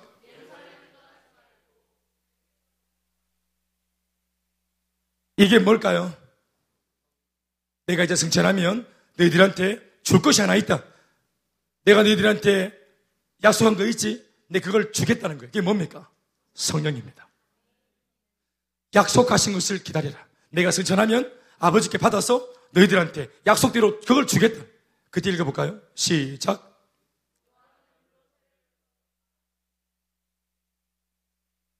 성령으로 세례를 받으리라. 성령 충만해지리라. 그게 아멘 합시다. 이걸 그들에게 예수님이 뭘로 주신 겁니까? 기도 제목으로 준 겁니다. 자, 예수님이 사명도 주셨지만 더불어 뭐도 주신 겁니까? 이 사명을 이룰 수 있는 비결도 말해 주셨습니다. 뭘 받으면 할 수 있습니까? 성령 받으면 그렇게 빡세 보인 이 네 가지의 사명을 다 감당할 수 있습니다. 힌트가 뭘까요? 사도행전 1장 8절을 보세요. 오늘 본문 말씀. 이게 이제 오늘 중심입니다. 이걸 읽어보죠. 시작. 그만. 언제 성령이 너희한테 임한다고 했습니까? 아까 보니까 그 예루살렘을 떠나지 않고 기다리면서 뭐하면 기도하면 성령이 임하십니다. 그리고 기도하면 성령이 임하고 성령이 임하면 뭘 받고 권능을 받고 권능이라고 하는 것은 태생적으로 가지고 있지 못한 후천적으로 예수를 믿으면서 외부에서 받아 내 인생에 들어온 은사들 아멘입니까? 하나님이 후천적으로 예수 믿을 때 내게 주시는 은사들, 은혜들, 영적인 파워들을 한꺼번에 권능이라고 말하는 겁니다. 기도하고 성령 받으면 뭐가 생깁니까? 권능이 생깁니다. 은사가 생깁니다. 없던 사랑, 없던 오래 참음, 없던 온유한 마음, 이런 것들이 막 생깁니다. 아멘, 아멘. 그러면 너희가 성령 받고 권능 받아서 뭐 한다는 말입니까? 시작. 예루살렘과 온유대와 사마리아와 땅까지 이르러서 내 증인이 뭐하리라? 되리라. 따라합시다. 증인이 되리라. 다 같이 따라합시다. 증인이 되리라. 증인이 되리라. 한 번더 되리라. 되리라. 되리라.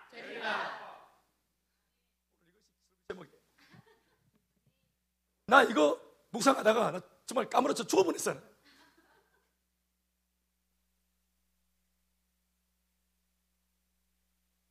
이거 보세요. 뭐라고? 되리라. 되리라. 난 정말 깜짝 놀랐잖아요. 제자 삼아라. 빡세요. 그런데 성령을 받은 김대현이가 되면 제자 삼게 되리라. 하는 것은 어렵지만 되는 것은 쉬워요. 남편을 사랑하리라. No! 성령 받으면 남편 사랑하게 되리라. 부모님 용서하고 부모 줘라. 그때는 다 그랬다. 내가 아버지 어머니 용서해라. No! 기도하고 성령 받으면 그 아버지, 그 어머니 용서하게 되리라. 하는 것은 어렵습니다. 그래서 내가 하려고 하면 안 되는 것입니다. 그러나 할 수 있게 만들어 주시는 성령께 의지하고 기도하면 됩니다. 복음 전하라. 성령 받으면 내가 복음 전하게 되리라.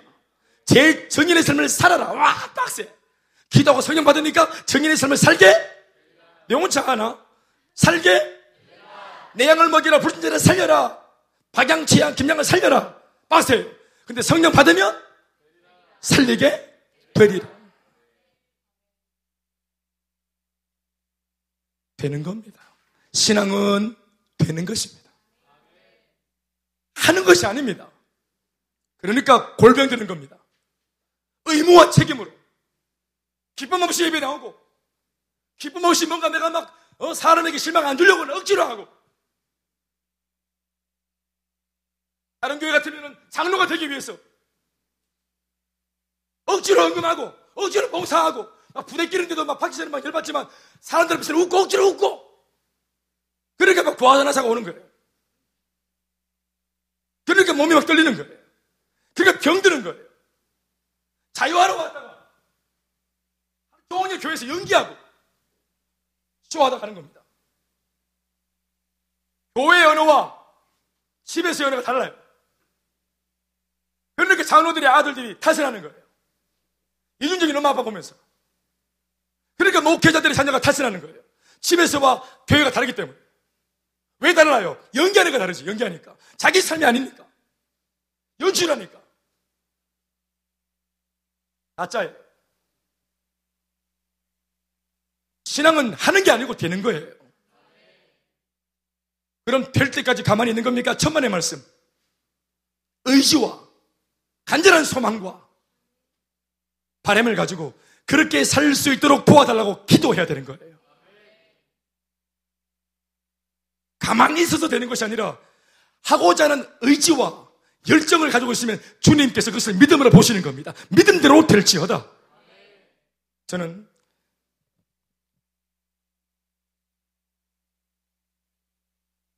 우리 교회가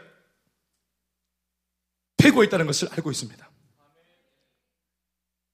사람들은 저에게 밥을 사주시면서 목사님들이 개척교회 잘 된 이유가 뭐냐면 저한테 자꾸 얘기를 합니다. 좋게 말할 때. 자꾸 얘기를 하라 합니다. 그냥, 그냥 제가 배운 대로 순종했습니다. 순종.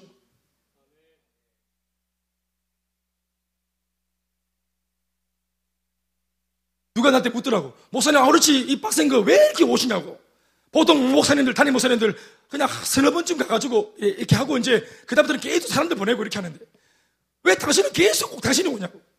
내가 말했어요. 난 이게 좋다고. 난 이게 좋아요. 죄송합니다. 그게 보이기 위해서 제가 갔다면 제 벌써 번아웃 됐을 겁니다.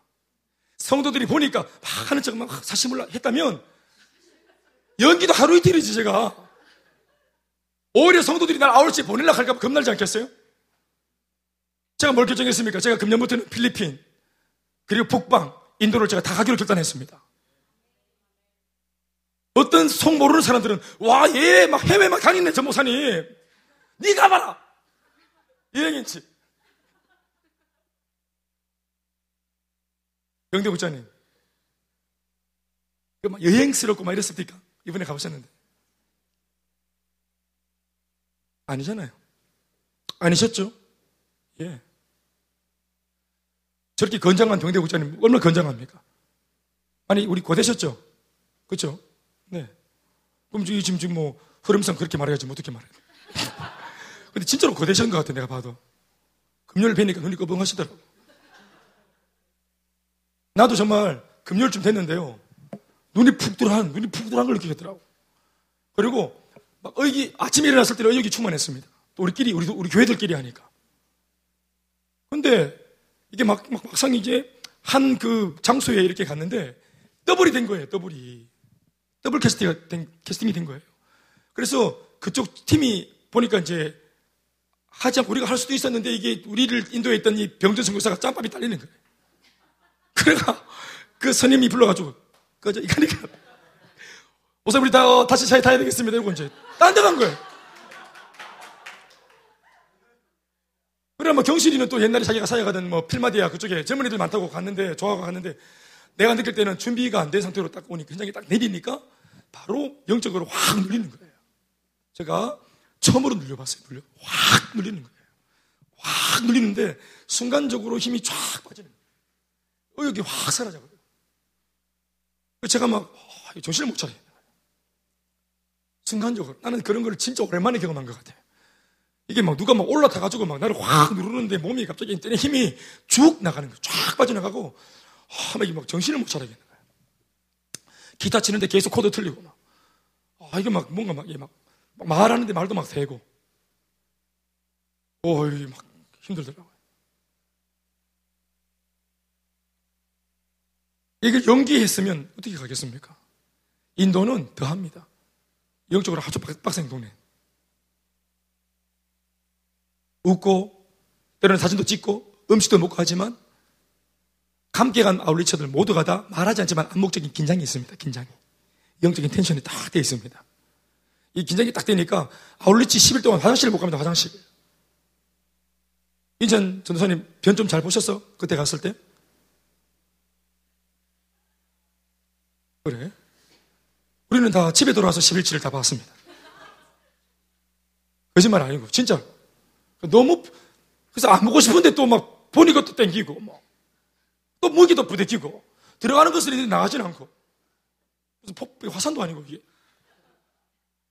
그리고 돌아올 때 비행기 안에서 막 8시간, 9시간 타고 있으면 죽지 않겠어요?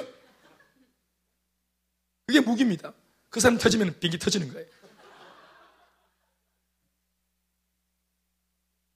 이거 이제 잘 보세요. 제가 마무리할게요. 잘 보세요. 어디 썼는지 모르지도 않네. 사명을 주셨어요. 아멘으로 받았어요. 마음이 있으면 기도해요. 기도의 제목은 단 한 가지입니다. 주여 성령을 주시옵소서. 그랬더니 사도행전 2장 1절에서 4절에 바람 같은 성령, 불 같은 성령을 받습니다. 그 성령 받은 사람들이 예언과 방언이 터집니다. 그런데 마침 그들이 예언과 방언을 막 할 때 흩어졌던 디아스포라 유대인들이 예루살렘 진영에서 벗어나서 세속적인 가치관으로 먹고 살려고 영적인 성질을 떠나서 먹고 살기 위해 바깥 이제 이방인 땅에 살고 있었던 거주민들이 1년에 3차 6월절 또 어, 저기 오순절 그리고 장막절 이 세 번의 규례를 지키기 위해서 두 번째 오순절을 지키려고 명절 지키려고 온 겁니다. 그들은 신앙으로 온 것이 아니고 성전에 그냥 종교 생활, 종교인의 어떤 개념으로 예배 안 드리자니까 찝찝하고 드릴 마음은 없고 그냥 형식차 온 겁니다. 오래된 습관으로. 아무 생각 없이 그렇게 모인 3천 명이 심지어 자기들끼리도 별로 안 친해요. 각지 타지에서 왔기 때문에. 그 사람들이 이제 자기 할, 자기가 해야 될 목적만 감당하고 돌아가려고 생각 없이 주고 왔는데 성경 가는 길목 한 곳에 120명이 뛰어나와가지고 성령 받아가 막 방언이 터진 겁니다. 방언을 막 하는 겁니다. 근데 이 방언이 그 말씀 보면은 그 사람들이 거주하고 있던 그 나라 사람들이 쓰는 그 마을, 그 토속인들이 쓰는 그, 그 날, 그 나라의 언어들을 그 나라만이 지역에서 쓰는 그 나라 언어들을 이 예루살렘에 있었던 유대인들이 쓰는 거예요. 방언이 그렇게 임한 겁니다. 아멘, 아멘. 그러니까 지난이가 한국 방언을 받은 겁니다. 대만 사람인데 한국 방언을 받아가지고 그것도 경상도 방언을 받아 정지 빼다지 밑에 돈 네가 500 안나 이런 거 이런 우리는 잘 모르는 말인데 이런 거 막 얘가 갑자기 입이 터져가지고 막 대만 애가 정지 빼다지가 뭔지 알겠어요. 정지는 부엌을 말하고 빼다지는 서랍을 말하는 겁니다. 500단 말은 훔쳤다는 말입니다. 우리도 잘 모르는 말을 대만 사람이 막 방언이 터져가지고 막 정지 빼다자니 네가 500 안나 이렇게 막 터지는 방언이. 그 경상도 사람이 길 가다가 어 김태 모사 네가 정지 돈 500 안나 어 어떻게 알았지? 그 자기를 막 죄를 막 들추어내니까 쪽팔리는 거 부끄럽고 그래서 너 술 취했구나 하고 이 사람이 술 주정하는 걸로 막 우겼대 우겨 우겨 우겨 댔던 겁니다. 이해되십니까? 그랬더니 그때 베드로가 벌떡 일어나서 뭐라 말합니까? 우리가 술 먹고 하는 소리가 아니고 우리가 지금 성령 받아서 하나님께서 하시게 하시는 말씀을 따라 말을 하고 있는 것이다. 이게 방언이라는 것이다. 이 방언은 너희들이 죽였던 예수님이 주신 것인데 그분은 이 방언을 주셨다. 이 성령을 주신 것으로 봐서 너희들은 죽였지만 그분은 죽지 않고 부활하셨으며 살아계시고 지금도 우리 가운데 이렇게 성령으로 지금 부듯이 역사하시는 분이시다. 너희는 그분을 죽였지만 그분은 지금 살아계신다. 회개라! 했더니 3천년 모두가 다 예수 죽인 죄를 깨닫고 떼굴떼굴 굴렀어요. 그때 베드로가 세례를 주면서 예수 믿게 하고 그들 위해 기도했더니 모두가 성령 충만해져서 성도가 된 것입니다.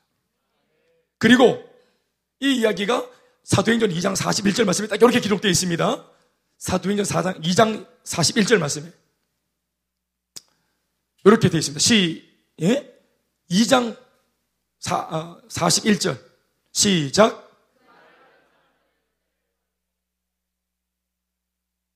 한 번의 설교로 3천명이 변했다는 말 많이 들었는데 바로 이 사건입니다. 아멘입니까? 한꺼번에 성도가 된 겁니다. 여러분, 불신자가 성도가 되었습니다. 다 된 겁니까? 성도는 완성된 사람입니까? 아닙니다.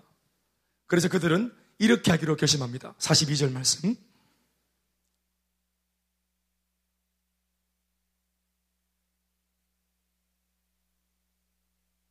그만. 그들이 성도가 되었습니다만은 집으로 돌아가지 않고 사도들의 가르침을 계속 계속 받기로 결정합니다. 이 가르침을 받았다라는 말, 우리말로 치면 뭡니까? 양육과 훈련을 받았다는 말입니다. 그 내용은 뭘까요? 이제 예수를 믿게 되었으나 이름만 그리스도인이 아니라 예수 믿는 사람으로서 어떻게 말하고 어떻게 행동하고 가치관의 변화를 일으키기 위해서 이름만 성도가 아니라 이제는 성도답게 사는 비결이 뭐냐? 예를 들면은 물질관, 가족관, 문화관, 언어관, 직업관, 인생관 이런 모든 그 사람의 삶의 그 모든 가치관을 바꾸어 줄 수 있도록 하나님의 말씀으로 지속적으로 가르치는 겁니다. 양육을 시키는 겁니다. 훈련을 시키는 겁니다. 그랬더니 성도가 가르침을 받았더니 갑자기 그들이 서로 교제하기 시작합니다. 갑자기 떡을 서로 나누어 뗍니다. 그리고 기도를 하게 됩니다. 계속 이어보죠. 43절. 사람마다 두려워하는 마음, 사도들을 두려워하고 사도들을 존경하는 마음이 생깁니다. 44절. 믿는 사람이 다 함께 있으면서 모든 물건을 뭐합니까? 서로 통용합니다. 같이 나누었습니다. 내 거는 게 없습니다. 뭘 넘어섰다는 말입니까? 소유욕을 넘어섰다는 말입니다. 이전에는 먹고 살기 위해 고향도 등지고 불신자들 사이로 도망갔던 사람들이, 이민 갔던 사람들이 예수 믿고 또 예수 어떻게 믿는 것인지 알려줬더니 그들이 소유욕에서 벗어나서 물건을, 물질을 함께 공유합니다. 또 시작. 또 재산과 소유를 팔아 각 사람의 필요를 따라 나눠주는 아멘입니까? 이거 놀라운 가치관의 변화입니다. 사람의 지갑이 회개하면 다 변한 겁니다. 그 사람의 경제관이 바뀌면 다 변한 겁니다. 46절 시작. 날마다 마음을 같이하여 성전에 모이기를 힘쓰고 집에서 떡을 떼며 기쁨과 순전한 마음으로 음식을 먹고 또 하나님을 찬미하며 온 백성에게 칭송을 예수 안 믿는 백성들한테도 뭘 받으니 칭찬 듣는 예수 믿는 사람들. 그랬더니 전도를 굳이 안 해도 주께서 구원받는 사람들을 날마다 뭐하게 하십니까? 아멘, 아멘. 그래서 기도했더니 성령 받고 성령 충만했더니 베드로가 복음을 전하고 복음을 전했더니 3천 명의 성도가 일어나고 이 3천 명을 가르쳤더니 양육했더니 훈련시켰더니 이 3천 명이 성장하면서 뭐가 만들어졌어요? 공동체가 나왔어요. 아름다운 이상적인 공동체. 우리는 이 공동체를 뭐라고 부릅니까? 교회라고 부르는 것입니다. 여러분, 예수님 복음서 마지막 당부를 들어보면 교회를 세우라는 말 한마디도 없습니다. 이렇게 하면 교회가 나올 거라는 힌트도 없습니다. 교회의 교자도 말하지, 말한 적이 없습니다. 단지 주님은 원색적인 우리의 삶의 목적과 우리의 사명과 비전만 말했을 뿐인데 이것을 감당하려고 사람들이 순종하고 쭉 진도를 뺐더니 뭐가 나버렸습니까? 결론적으로 교회가 나타났습니다. 아멘 아멘. 이 말이 뭡니까? 너희들이 이 내가 말하는 사명을 개인적으로는 감당할 수 없다. 이 사명은 어떻게 감당할 수 있는가? 바로 교회가 되어서 내가 아니라 우리가 되어서 감당하는 것이다. 나는 제자 삼지 못하지만 오늘 큰 수막을 쓴 교회 우리는 할 수 있습니까? 못합니까? 나 혼자는 구제 어렵지만 교회는 할 수 있습니까? 못합니까? 나 혼자는 선교 어렵지만 우리는 할 수 있습니까? 못합니까? 교회는 할 수 있는 것입니다. 그래서 교회를 주신 것입니다. 고로 교회에 태동하는 모습이 이와 같다면 오늘날 진짜 건강한 교회의 교회됨은 무엇을 추구하는 교회입니까? 주력으로 바로 예수님의 사, 네 가지 당부의 말씀, 유언과 같은 말씀, 각 보험세의 결론인 이 말씀을 이루고자 몸부림치는 교회가 바로 교회다운 교회인 줄로 믿습니다. 그러니 오늘날 말을 뒤집으면 교회의 타락은 교회가 세상을 뭐 흠모하고 술 마시고 깽판 치고 이러한 모습이 교회의 타락이 아니라 예수님이 말씀하신 이 사명과 관계없는 교회, 이것을 무시하는 교회는 이미 타락한 교회, 타락할 가능성이 짙은 교회로 봐야 됩니다. 교회는 생리 자체가 교회 자체의 생존을 추구하도록 되어 있지 않습니다. 하나님의 사명을 지향하도록 되어 있습니다.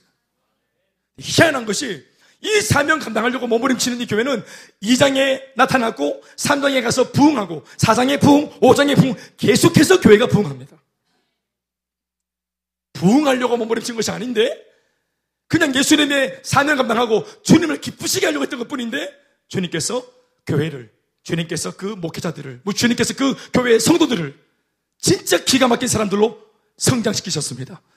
그래서 사도행전 6장에 가면 그 유명한 초대교회 7인방 집사들이 나타나는 것입니다. 스테반 집사 같은 사람들, 오늘날 의리한 목사님 뺨치는 사람들 아닙니까? 표신노대도 굉장한 사람들.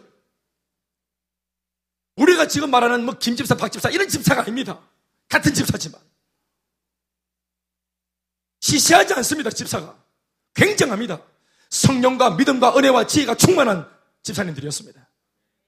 그 한 사람이 가면 열방의 주님께 돌아왔습니다. 빌립 집사가 사마리아 팔장에 딱 하니까 사마리아 성 전체가 뒤집어져 버립니다. 한 사람, 평신도 한 사람.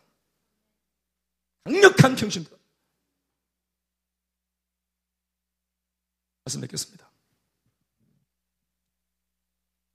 결론은 이 모든 것이 성령 안에 있으면 되는 겁니다.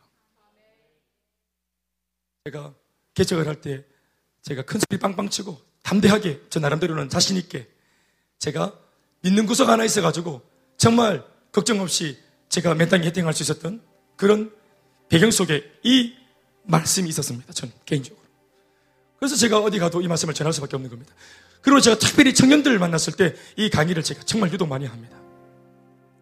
이게 원리입니다, 원리. 교회가 되는 원리이기도 하지만 한 개인 개인 성도들이 잘 되는 비결도 여기에 있습니다. 여러분들이 주님을 추구하면 주님도 여러분들을 추구합니다. 이게 원리입니다. 원리란 뭐예요? 시대와 상황이 바뀌어도 그대로 되는 게 원리입니다. 이건 법칙이에요. 이건 원칙이에요.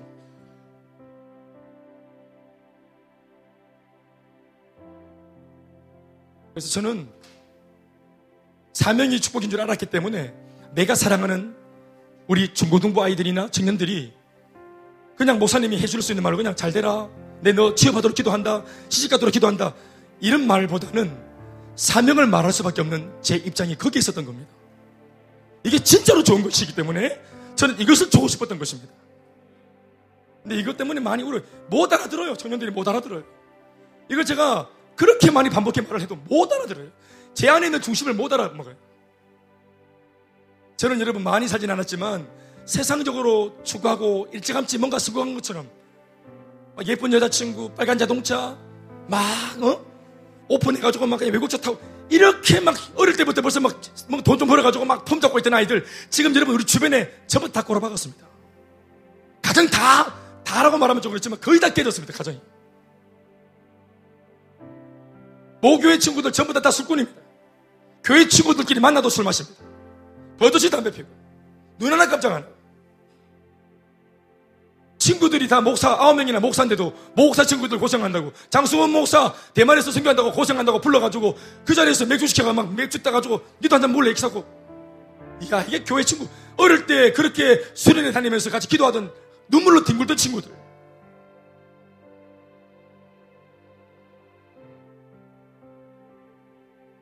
저는 그 친구들 잘못을 안 봅니다. 그 친구들이 그렇게 살 수밖에 없도록 마땅히 알려야 할 것을 아직 알리지 않은 목회자와 교회의 잘못입니다. 이 다 책임이 목회자에게 있는 겁니다. 이 책임이 다 교회에 있는 것입니다.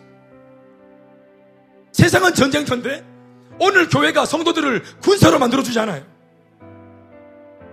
가려운 끌어주고 희망 고문하고 내 설교만 들으면 다 잘 될 것이라고 가만히 설로 꼬드기고 월화수목 금토 내 삶의 진정한 전쟁터에 목사는 없잖아요. 그럼 목사가 거기 삶의 문제에 안 끼어들려면 그럴 자신이 없으면 성도들이 문제를 돌파할 수 있도록 능력을 길러줘야지.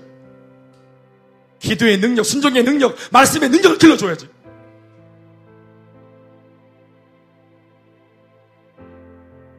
저는 그런 교회에서 컸어요. 나를 아무도 있는 사람이 없었어요. 우리 집이 얼마나 힘들은 줄 아세요? 우리 집에 신방을 아무도 안 왔어요. 제가 교회에서 많이 울었거든요. 예배 시간마다. 펑펑펑 울었어요. 사람들이 얘기했던 말이 기억납니다. 아주 오랫동안. 시끄럽다고 제발 울지 마. 작작 좀 울으라고. 예배 시간에 기쁘려고 왔는데 니 때문에 막 맨날 우라고. 제가 찬양 인도자였는데 찬양 한 곡 부르면 맨날 우는 게 서가지고. 인도하면서 막 계속 펑펑 우니까 사람들이 뭐 없으면 장성곡 부르나 우리. 아, 인도자 바꾸자 이렇게 사면서. 아무도 제가 왜 우는 거에 대해서는 물어보지 않았습니다.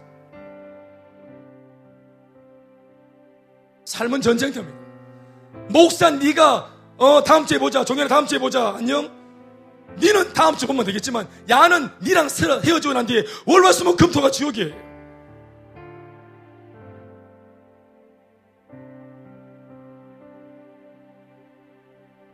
군사를 만들어줘야 돼. 세상이 전쟁이 되기 때문에. 아무도 없는 가운데 유혹을 받을 때 이 유혹이 마귀로부터 온 것인 줄 알아먹고 영적인 통찰력으로 예수 이름으로 밀어낼 수 있는 영적인 힘을 길러줘야 되는 거예요. 그래서 거절할 것을 거절하고 취할 것을 취할 수 있을 수 있는 영적 분별을 가질 수 있도록 그걸 지킬 때까지 가르쳐야 하는 것입니다. 그러니 이런 입장에 있는 목, 목, 목회자는 운명적으로 고약할 수밖에 없어요. 난 그런데 요한복음 10장 말씀을 묵상하면서 진짜 마음의 위로가 되는 말씀을 확인했어요. 11절, 12절 말씀 보면은 선한 목자는 자기 양을 위해서 생명을 버리거니와 사꾸는 도망간다 했습니다. 아, 선한 목자라고 할 때 그 선한이란 뜻이 good shepherd라는 뜻이 이게 말을 부드럽게 하고 친절한 목사, 인격적으로 친절한 목사. 이런 사람이 선한 목자가 아니라 양을 위해서 생명을 거는 목사가 선한 목자구나. 삯꾼과 참목자의 중심에 그 시금석은 친절한 말투, 부드러운 말투, 그런 거 아닙니다. 생명 거는 거 하는 겁니다. 목회에 생명 거는 거. 내 양에게 생명 거는 거. 양육과 훈련을 시키기 위해서 생명 거는가? 군사를 만들기 위해 생명 거는가? 거기에 있는 것입니다. 그러나 여러분, 우린 기회죠. 서글픈 게 뭡니까? 제가 아울렛에 갔을 때 적자는 단기 선교사들마저도 제게 와서 밤에 많이 울었습니다. 니고데모처럼 남의 눈을 피해서 저한테 와서 많이 울었습니다. 왜 운 줄 아세요? 목사님 귀에 너무 부럽다. 나는 성교의 마음이 불타는데 우리 목사님은 마음이 없다는 거예요. 3년 전에 그렇게 펑펑 울면서 같이 기도했었는데 이번에 처음으로 그 교회 담임 목사님 이번에 오셨어요. 아이가 얼마나 기뻐하는지. 성도들은 불타는데 목회자가 마음이 없어요. 지도자가 마음이 없고 아비가 마음이 없어요. 그런 면에서 우리는 부족해도 얼마나 좋은 조건입니까? 훈련을 시키려고 하는 목사가 있고 훈련을 받으려고 하는 평신도가 만나면 일나는 것입니다. 불을 붙이려고 하는 메신저가 있고 불이 붙고 싶어서 안달난 그런 지푸라기 같은 성도가 있다. 이 둘이 만났다. 일나는 것입니다. 그런 면에서 우리 교회는 기회입니다. 저는 젊은 날 이것을 발견했고 제 젊음을 여기에 그 용의가 있습니다. 이때까지 이렇게 살아왔고 그것이 잘 안 되어서 제 눈물입니다. 그것이. 저는 여러분 나이에 많이 울었습니다. 헛짓거리 하는 목사님들 밑에서 많이 울었습니다. 그 목사님들 직원들은 장로들 때문에 많이 울었습니다. 많이 싸웠습니다, 저는. 많이 분노했습니다. 그래서 태동한 우리 교회, 앞서 세워진 교회보다는 뭔가 다른 존재해야 될 이유가 있어야 되지 않겠습니까? 하나님의 마음을 아프게 하는 교회가 또 하나 나왔다면 이 교회는 문 닫아야 됩니다. 존재서 안 돼요. 하나님의 마음을 아프게 하는 교회가 또 나타났다. 없어도 충분히 주님 아파요. 그런 교회는 빨리 문 닫아야 돼요. 뭐 성도들이 안 나오기 전에 제가 문 닫을, 문 닫을 거예요. 저는 안 나와요, 그런 교회. 저는 그런 교회 안 갈 거예요. 우리 교회 그런 교회가 되면 안 갈, 저는 교회 안 나옵니다, 저는. 신방모세에 저한테. 신방하다 안 갈 거예요.